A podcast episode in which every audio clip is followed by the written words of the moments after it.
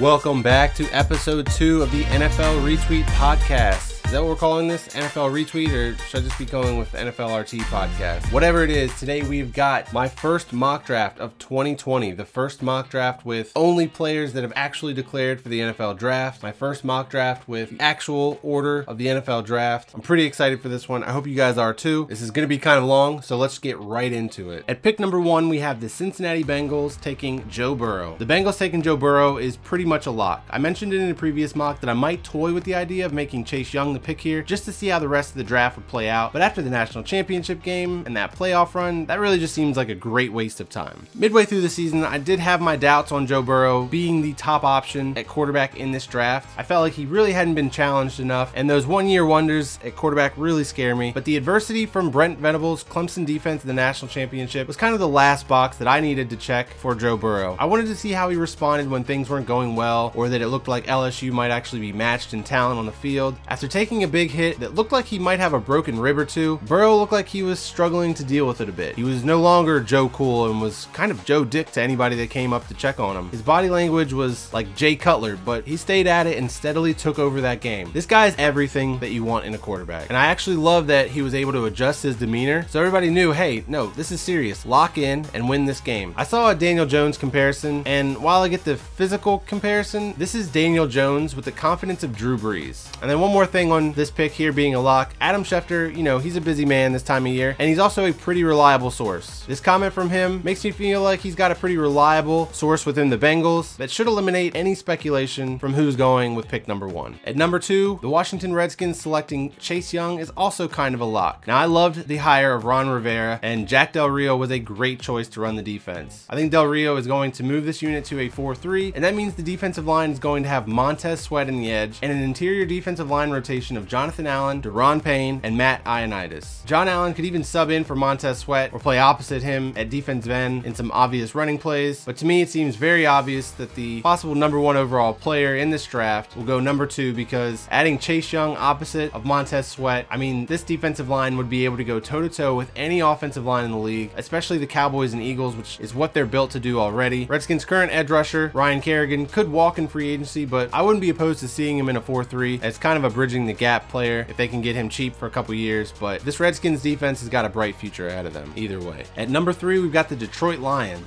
The Lions pick in my last mock was pretty controversial. I mean, Lions fans were hot about it. Understandable considering the last time the Lions picked third overall was in 2002. They took another Oregon quarterback, Joey Harrington. He went 18 and 37 as a starter in his four seasons with Detroit. And while I get that the coaching staff needs to win in 2020 or else, but that doesn't mean you waste an opportunity in the draft to secure a decade of quarterback stability. And if the front office of the Lions is smart, they'll play up the possibilities of drafting a quarterback, which sounds like they've already done, or at least started to do, and most notably show interest in Tua Tagovailoa. They need to pretend like they've got offers on the table so that they can trade down and collect picks. After losing Stafford, this team crumbled to a barely competitive level, so they need as much draft stock as possible so they can acquire a little bit more depth. The Dolphins are the best option to talk into a trade down because the fall wouldn't be far, and they have extra first rounders this year that, based on the trade value chart, it's probably going to cost about that much to move up just these two spots. So here we have my first trade, my only trade of this draft, and I'm sure that this will still get criticized, but I think the Lions fans have just been losing for so long that they don't even know what's best for them anymore. So for this mock, I'm doing one trade scenario since it's so early. The Dolphins trade number 5 and number 18 to the Detroit Lions in exchange for the third overall pick, which they used to select Alabama quarterback Tua Tagovailoa. I've been hesitant to give the Dolphins Tua with this early pick, with them just staying at number 5, in fact, because at the time, Tua hadn't even declared officially for the draft yet, but now that he's officially declared, it feels like he must have gotten word from the NFL Draft Advisory Board that he's still expected to go high in the draft. Otherwise, it'd be hard not to go back to Alabama with the guys that they've got coming back. If the Dolphins want him that bad, they might actually have to go and get him. Luckily for them, they've got plenty of ammunition acquired in their 2019 fire sale, but the Lions and Giants will both be auctioning off picks for other teams to come up and get him if he's still on the board. It's not quite as much of a hustle as the 49ers pulled on the Bears with that Mitch Trubisky trade. While having to to give up number 18 might seem steep. If it locks you up at number three to get the quarterback that you want, it'll be totally worth it in the end. And there's a chance that the Lions would settle for pick number 26 instead of 18. But honestly, if another team is offering a future first rounder to get up in front of the Dolphins, the Lions would probably take that trade because the odds of it being higher than 26 or 18 is definitely in their favor. And what do the Dolphins need all these first round picks for? Of the last eight first round picks that they've had, only three are still on the roster. So go for quality over quantity here. At pick number four, the New York Giants are on the clock, and they've got to be hoping that Tua falls into their lap because that Daniel Jones guy sucks. Just kidding. You guys know I'm not that kind of irresponsible mock drafter. No, the Giants would hope for Tua to fall to them because, like I mentioned, the Dolphins are at five and such an obvious floor for him to fall, and the price could be auctioned to the highest Chargers or Panthers. I mean, bitter. The Giants could afford to trade down at least a few spots and still get one of the top offensive tackles available. I have the Giants selecting Andrew Thomas out of Georgia here at number four, and he might not be available if they actually did trade down. The biggest issue with the Giants trading down with such a needed offensive tackle is that we saw what happened the last time the Giants reached on an offensive tackle with Ereck Flowers. So I've got them staying put here, but maybe in my next mock, I'll play that scenario out and just see what happens. At pick number five, we now have the Detroit Lions on the clock after trading down with the Miami Dolphins. So the Dolphins, they sent the Lions number 18 in exchange for the Lions moving down two spots, allowing the Lions to have their cake and eat it too by still getting their guys they would have taken at number three anyways. Ohio State cornerback Jeffrey Okudah is the clear-cut number one cornerback and would give this Lions defense someone to rival the level of play from Darius Slay, whether he's back in 2020 or not. It's interesting though, it seems like the same Lions fans saying that the coaching staff is in win now mode, but yet talking about shipping out Darius Slay in the same offseason, which doesn't make sense, but this poor Lions fan base is just not very familiar with the moves that a smart front office makes. At number six, the Los Angeles Chargers are on the clock. This marks only the third time since 2004 that the Chargers have picked in the top 10. The other two picks had a defensive end Joey Bosa at number three overall and wide receiver Mike Williams at number seven. They need to land another franchise building block here because it could shape the direction of the franchise for a decade, or they could be back in the top 10 once again next year. Now, until he re-signs with the Patriots, Tom Brady Chargers rumors are going to fester. Seeing Tom Brady in a Chargers uniform would absolutely blow my mind, and while the traditionalist part of me would rather see Brady only ever wear a Patriots uniform, I am intrigued by seeing him surrounded by the surplus of offensive talent on this Chargers roster with a defense to complement it. If Brady plays with Chargers, this pick needs to be offensive line because that's been the Chargers' Achilles heel with Philip Rivers under center. Assuming that the Tom Brady thing is just an offseason rumor, I love the idea of the Chargers selecting Justin Herbert at number six overall and keeping him on the West Coast. It just feels right. I think that I like Justin Herbert more than most, though. He's no Trevor Lawrence, but he's like a poor man's Trevor Lawrence. The physical skills and body compositions are similar, but it's the processing and mental side of Herbert's game where he's really lacking. It sounds like Justin Herbert looked really great at Senior Bowl practices, which to me is going to solidify him as a top 10 pick, whether it be by a team already slotted here in the top 10 or a team trading up. But the Chargers need to make the most of this pick, and whether or not they want to go with Tyrod Taylor for a year at quarterback or not, selling interest in Justin Herbert is the way to go so they can hold the key to him for a possible trade. With pick number seven, the Carolina Panthers are now on the clock, and with their past three top 10 picks, they have selected Christian McCaffrey, Luke Kuechly, and Cam Newton. That's probably three of the most popular players on the team, or was the top three. And now a plan needs to be constructed for life after two of these guys this offseason. I'm all about getting yourself a top quarterback when you're picking this high in the draft. Otherwise, you might just find yourself picking this high once again. But new offensive coordinator Joe Brady saw firsthand how Clemson linebacker Isaiah Simmons can wreck an offensive game plan from his performance in the national championship. The Panthers defense has gotten identity crisis in their hands right now, but Simmons could allow the defense to play chess instead of checkers because he is a bona fide queen piece, lining up all over the defense, making an impact from linebacker, defensive end, safety, corner. Not often does a linebacker deserve to go in the top 10, but Isaiah Simmons is definitely that guy because an offense is going to need to know where he is at on the field before the snap every single play. Now, the Panthers, they could be the team that throws all caution to the wind and screws up every mock draft out there if they choose to be aggressive and get a quarterback in the first round. Like I said, with them picking at number seven, it might not ever be easier to move up than it is right now. At least that's what you would hope for when you're trading up for a franchise quarterback. Pick number eight, the Arizona Cardinals are on the clock. Whether it's wide receiver or offensive line, help for their 2019 number one overall pick, Kyler Murray, probably will be the priority for the Cardinals in the first round. I think I've had them going wide receiver in most of my mock drafts thus far, but the cards are in their favor to get one of the big three at offensive line this year, especially Alabama offensive lineman Jedrick Wills. If he's on the board, then I think that they need to prioritize help up front over a skill position, even if the top two wide receivers just fall into their lap. After the offensive line big three in this draft, the drop off is kind of significant, and the cupboard is pretty bare for the Cardinals there. While they still have Larry Legend coming back for yet another season season and a ton of young wide receiver prospects that could continue to develop and hopefully take another step forward in 2020. At number 9, the Jacksonville Jaguars are on the clock, and this pick will be their 18th in the top 10 since the franchise came to existence in 1995, which is the most of any team during that time. I've had the Jaguars sticking with Isaiah Simmons for the past two drafts, and with him no longer on the board here, I'm switching it up for the Jaguars since we don't really have any clues regarding the direction that they could be heading just yet. However, we do know that they are kind of stuck at the quarterback position because of the salary cap and Nick Foles' contract handicapping them. So they've got to get Gardner Minshew set up for success, or Foles. One of these two has got to rise to the top, right? Offensive line is a good place to start, but this is a deep class, and I don't actually think that their offensive line is that bad, and it's interior offensive line that they need the most help at. So it's at least not requiring they spend a top 10 pick on it. Jerry Jeudy and CeeDee Lamb are always going to have their careers compared to one another, and in the right systems, both of these guys could be number one wide receivers. Which receiver is viewed as the superior prospect will be one of the great pre-draft debates.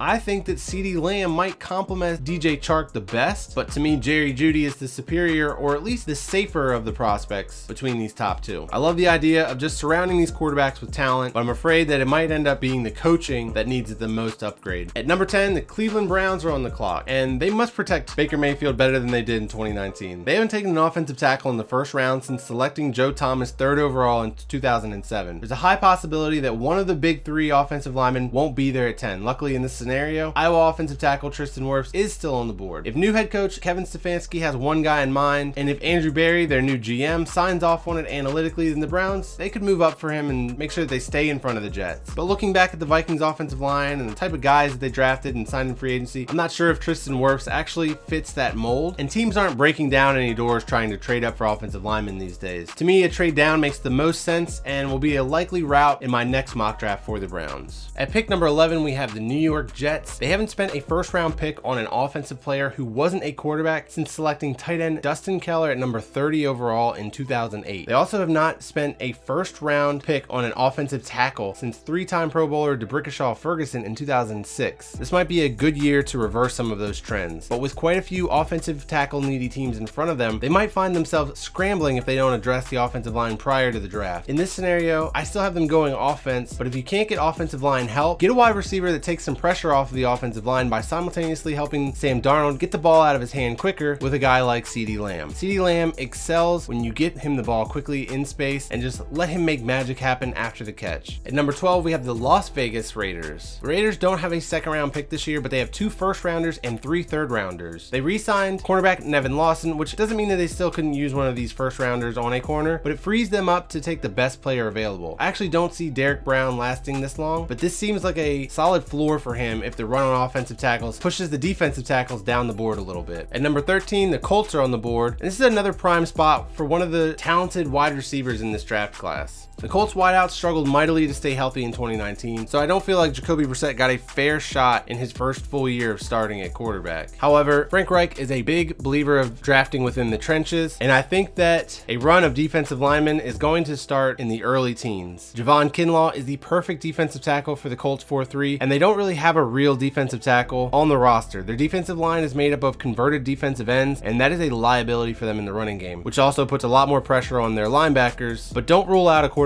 for the Colts. To me, this is the Jordan Love ceiling right now. I'm a big fan of the tools that he brings to the table, and this would be a great place for him with Jacoby Brissett there and under contract for a couple more seasons. It wouldn't force Love into a starting role too soon, and from the coaching to the offensive line, this is about as good of an offensive situation for a young quarterback to fall in as there is out there. From luck to love, it seems appropriate. But for the Colts right now, Javon Kinlaw is a solid placeholder until we have a little bit more of a clear understanding where these teams might go in the draft. At number 14, we have the Tampa Bay Buccaneers, and this isn't considered a deep draft for offensive linemen, which is the Bucs' primary need. This 14th pick could instead provide help for one of the NFL's most improved defenses, and they don't want to see a production drop similar to the one the Rams did if and when Ndamukong Suh leaves. So they need to have the necessary prospects in place to replace him along the interior of the defensive line. AJ Epenesa is a classic tweener, and that's the only reason that he falls this far. The Buccaneers probably would have preferred to have one of the defensive tackles or an offensive line fall to them here, but Epenesa is a good consolation prize to help free up Shaq Barrett and these other edge rushers. At number 15, the Denver Broncos have unearthed some solid offensive prospects in the past two drafts, such as wide receiver Courtland Sutton, running back Royce Freeman, tight end Noah Fant, offensive tackle Dalton Risner. They could opt for another playmaker or look for a replacement at cornerback for Chris Harris Jr., who is a free agent in 2020. The cornerback depth basically untouched so far in this draft, so the Broncos could have their pick of the realistic options that will be there at 15. I went with Trevon Diggs to combat the big wide receivers in their division. He's got the NFL bloodlines, and he reminds me of Aqib Talib a little bit. We'll have to see how fast he runs at the combine, but a good day there could lock him in as the number two cornerback on the board. At pick number 16, the Atlanta Falcons are now on the clock. The Falcons have used their past three first round picks, including two in last April's draft, on offense. They had one of the NFL's worst defenses in 2019, so they could address cornerback or the defensive line here. Yetur Gross-Matos fits the raw athletic mode that Dan Quinn has been trying to find, and with Vic Beasley basically out the door, they're going to need another guy to pair with Takk McKinley on passing downs. I've actually really liked the pairing of AJ Epenesa here, and could actually be a solid base defensive fit in this 4-3 scheme opposite of McKinley. So if he falls to them, I'd love to see that marriage happen, but I don't see it happening at 16. However, the Falcons are notoriously aggressive when there's a guy that they want, and after the last few years with this front office and coaching staff on their last legs, I expect them to trade up aggressively this year. At pick number 17, we have the Dallas Cowboys. The contracts of the Cowboys' entire cornerback depth chart expires within the next calendar season or 14 months or so, so that's going to be a popular mock draft pick for them here. I love Kristian Fulton and would welcome him here, but Morris Claiborne probably still leaves a bad taste in Jerry Jones's mouth. Mike Nolan is the Cowboys' new defensive coordinator, and he's got a 3-4 background, but it looks like they might still be running mostly 4-3 in his first season with the team. And while I bring up the cornerbacks, the pass rush is an underrated need for them. Robert Quinn was so good for the Cowboys in 2019, but 3-4 defenses seem to haunt this poor guy throughout his career. He's been pushed out of three teams by now by a new scheme, and will probably go on his fourth team in 2020. With Quinn leaving a hole across from Demarcus Lawrence, I really like another LSU defender here to plug in. K'Lavon Chaisson is a much smaller edge rusher than Demarcus Lawrence and would help ease the 3-4 transition for them down the road while offering more ability to disguise coverage with his ability to play in space. The coaching staff is looking to get some of their guys, and the leadership from Chaisson would be a good building block for them as they install their own culture here. And at pick number 18, remember this one was traded from the Dolphins to the Lions to move up for Tua Tagovailoa, and I have the Lions selecting Oklahoma linebacker Kenneth Murray here. With this pick, the Lions can take a luxury pick on Kenneth Murray, who probably wouldn't have fallen to the Lions in the second round, but as a bonus, they can feel comfortable using it on a position that has plagued this team for a long time. At pick number 19, the Las Vegas Raiders are back on the clock, and I'm probably basing my expectations for the moves that the Raiders will make too much on Gruden and his time in Tampa Bay. And what I'm getting at by that is that his patience with quarterbacks and production wears thin. So the fact that he's made it as long with Derek Carr and not had the production that he is probably expecting to this point means that there could be a new quarterback playing for the Raiders this year. And that new quarterback is going to need some more weapons to throw to. Henry Ruggs has the game breaking speed of a Joey Galloway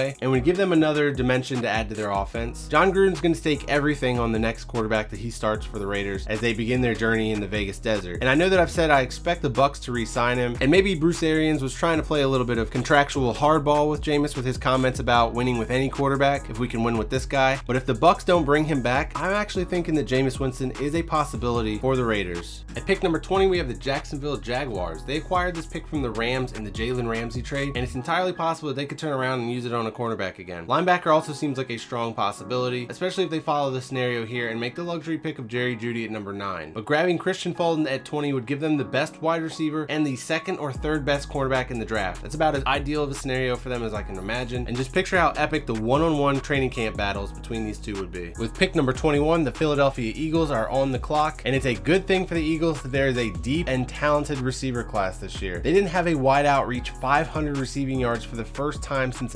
1966. Carson Wentz needs some healthy wide receivers, and preferably ones that aren't challenging him as a leader, like Alshon Jeffery. Did you notice how much Wentz improved once Alshon was out for the season? Their whole season flipped around. Colorado wide receiver Laviska Shenault is a quarterback-friendly weapon as a big slot wide receiver that excels in getting yards after the catch. This will allow Wentz to get the ball out quickly, which means the fewer hits he's going to take, and the more likely that he stays healthy long enough to play an entire playoff game. The Bills are at pick number 22, and the past three times the Bills took a wide receiver in the first round, that guy delivered at least one 1,000 yard season. Trivia time, can you name them all? All right, so Sammy Watkins, that's an easy one. Lee Evans, I really liked him, and that poor guy fell off completely from injuries, despite being able to produce through poor quarterback play, but sadly is probably most well known for that playoff drop in New England that would have sent the Ravens to the Super Bowl, and then Billy Cundiff missed the field goal right after that. And then the third guy is Eric Moulds. He's the one that you probably would have had to Google because that goes all the way back to 1996. Anyways, the Bills got a free agency steal in John Brown, and Cole Beasley, he's going to be a solid slot for a couple more years, but they need an alpha, a number one wide receiver, and they might really want to trade up to get in front of the Eagles if there's one guy in particular that they fall in love with. To me, though, the alpha the best fits what they need right now is Tee Higgins. Tee Higgins is that dude, and Josh Allen needs more wide receivers like him with this big catch radius that he can just launch the ball up to. I don't know what happened to Robert Foster, but pretty much at this point, anything you get from him moving forward is just icing on the cake. But yeah, baby AJ Green, Tee Higgins, this is a match that just seems to keep happening each time I do a mock draft. At pick number 23, we have the New England Patriots. Who knows what's going to happen with Tom Brady? I assume that he's going to come back for one more season, but I'm sure one of his stipulations is that he needs the front office to make more of an effort to improve this offensive line, especially now that their legendary offensive line coach has retired. The O line really struggled last season. They don't have a second round pick, but could have as many as three third round picks with compensatory picks. I think that Louisville offensive tackle Mekhi Becton has got that Marcus Cannon size and hopefully works out better as an offensive tackle than Cannon did, but they just don't make guys this big. So when they come around, you got to jump on them. Mekhi Becton has already been a really fast riser, I think, through this process and could actually see himself climb all the way up into the top 20 when it's all said and done. At pick number 24, we have the New Orleans Saints. The Saints also don't have a second round pick, so this will be of the utmost importance for them to nail. After Michael Thomas, the Saints receiving depth chart is barren. Justin Jefferson from LSU was a fringe first round pick a month ago, but after the playoff performances that we saw from both of these Louisiana teams, really, it's pretty clear that they both need each other. At pick number 25, we have the Minnesota Vikings.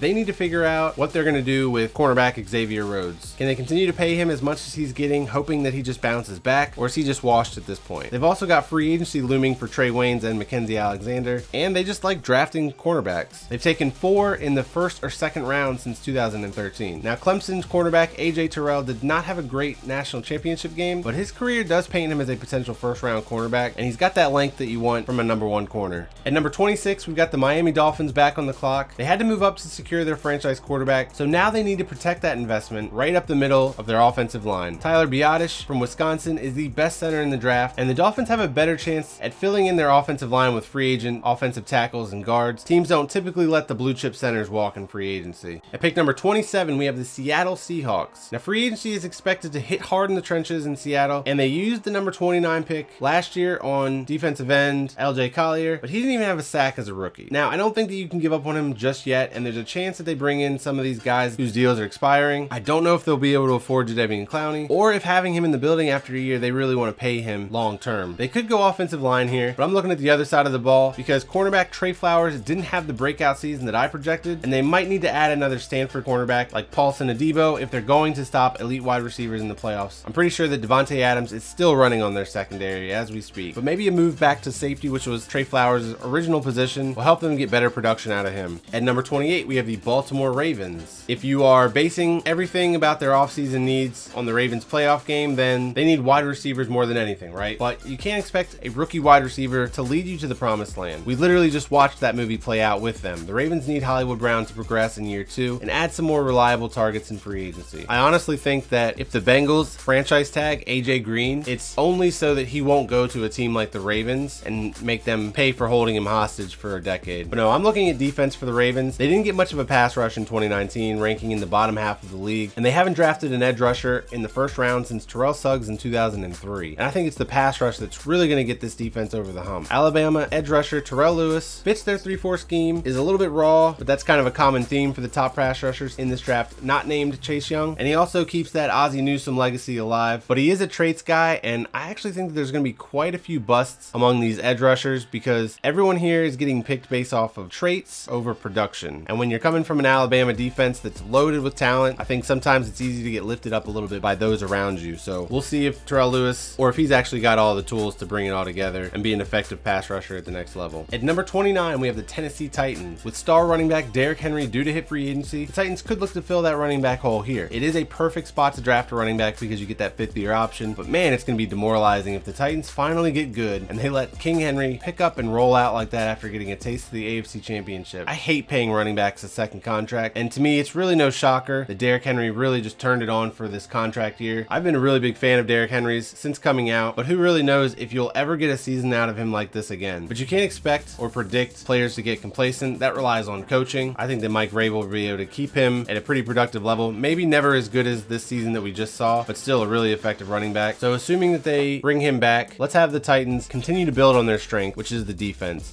Pairing last year's breakout edge rusher Harold Landry with Notre Dame's edge rusher Julian Okwara would give the Titans a vicious pass rush that can continue to get after the dynamic quarterbacks in the AFC. At pick number 30, the Green Bay Packers are on the clock, and they haven't taken a skill position player in the first round since drafting Aaron Rodgers in 2005. That's really an indicator of just how good good of a quarterback that he's been over his career. Peyton Manning is one of everyone's favorite quarterbacks of all time, right? But man, the Colts surrounded him with weapons. I swear, they took a first round skill position player every single year and then spent the rest of their picks all on defense. And that was a really effective method. So the fact that the Packers have never given Aaron Rodgers any first round skill position players is pretty wild. But if they're going to squeeze out three to five more years out of him, they're going to need to reverse this trend. And that's if they don't spend some money in free agency to get him another weapon. TCU wide receiver Jalen Reagor would be a nice complement to Davante Adams as a vertical threat. And really, a deep threat is all this offense seems to be missing at this point to really bring everything together for them. And here we go. Pick number 31, the San Francisco 49ers are on the clock. Don't get mad at me, 49ers fans. I'm just staying consistent here. This mock is taking place before the actual Super Bowl. So if I'm wrong on these final two picks, sue me. But the 49ers, they could be looking at another cornerback because Ahkello Witherspoon was a liability for them down the stretch. But this draft is pretty deep and they could start the wave of second tier offensive tackles here in a move that would be mostly for the future. Just down the road, USC offensive tackle Austin Jackson is a guy that has left tackle potential, but could have the ability to kick inside for them if Joe Staley comes back. In my next mock with more trades, I'll probably have the 49ers trading this pick because it's such a prime spot for teams to jump back into the first round to secure that fifth year option. And the trade capital the teams give up for the contract capital is always a win for the team trading back. And then finally, at pick number 32, the Kansas City Chiefs are on the clock. I mentioned earlier how I think that Isaiah Simmons was like a queen chess piece, right? You could move him all over the place. The Chiefs defense could really use a linebacker with that kind of speed and athleticism. Well, guess what? There's a surprise linebacker entry to this draft, and his name is actually Queen, Patrick Queen from LSU. He might not be in the same class as Isaiah Simmons, but he'd add a much needed dimension to the Chiefs defense. I didn't anticipate him in this draft, but with half of the LSU Tigers team jumping ship, it made sense for him, especially considering how weak this linebacking class is. With an impressive combine, I could see him being a fast riser up draft boards and could even overtake Kenneth Murray from Oklahoma.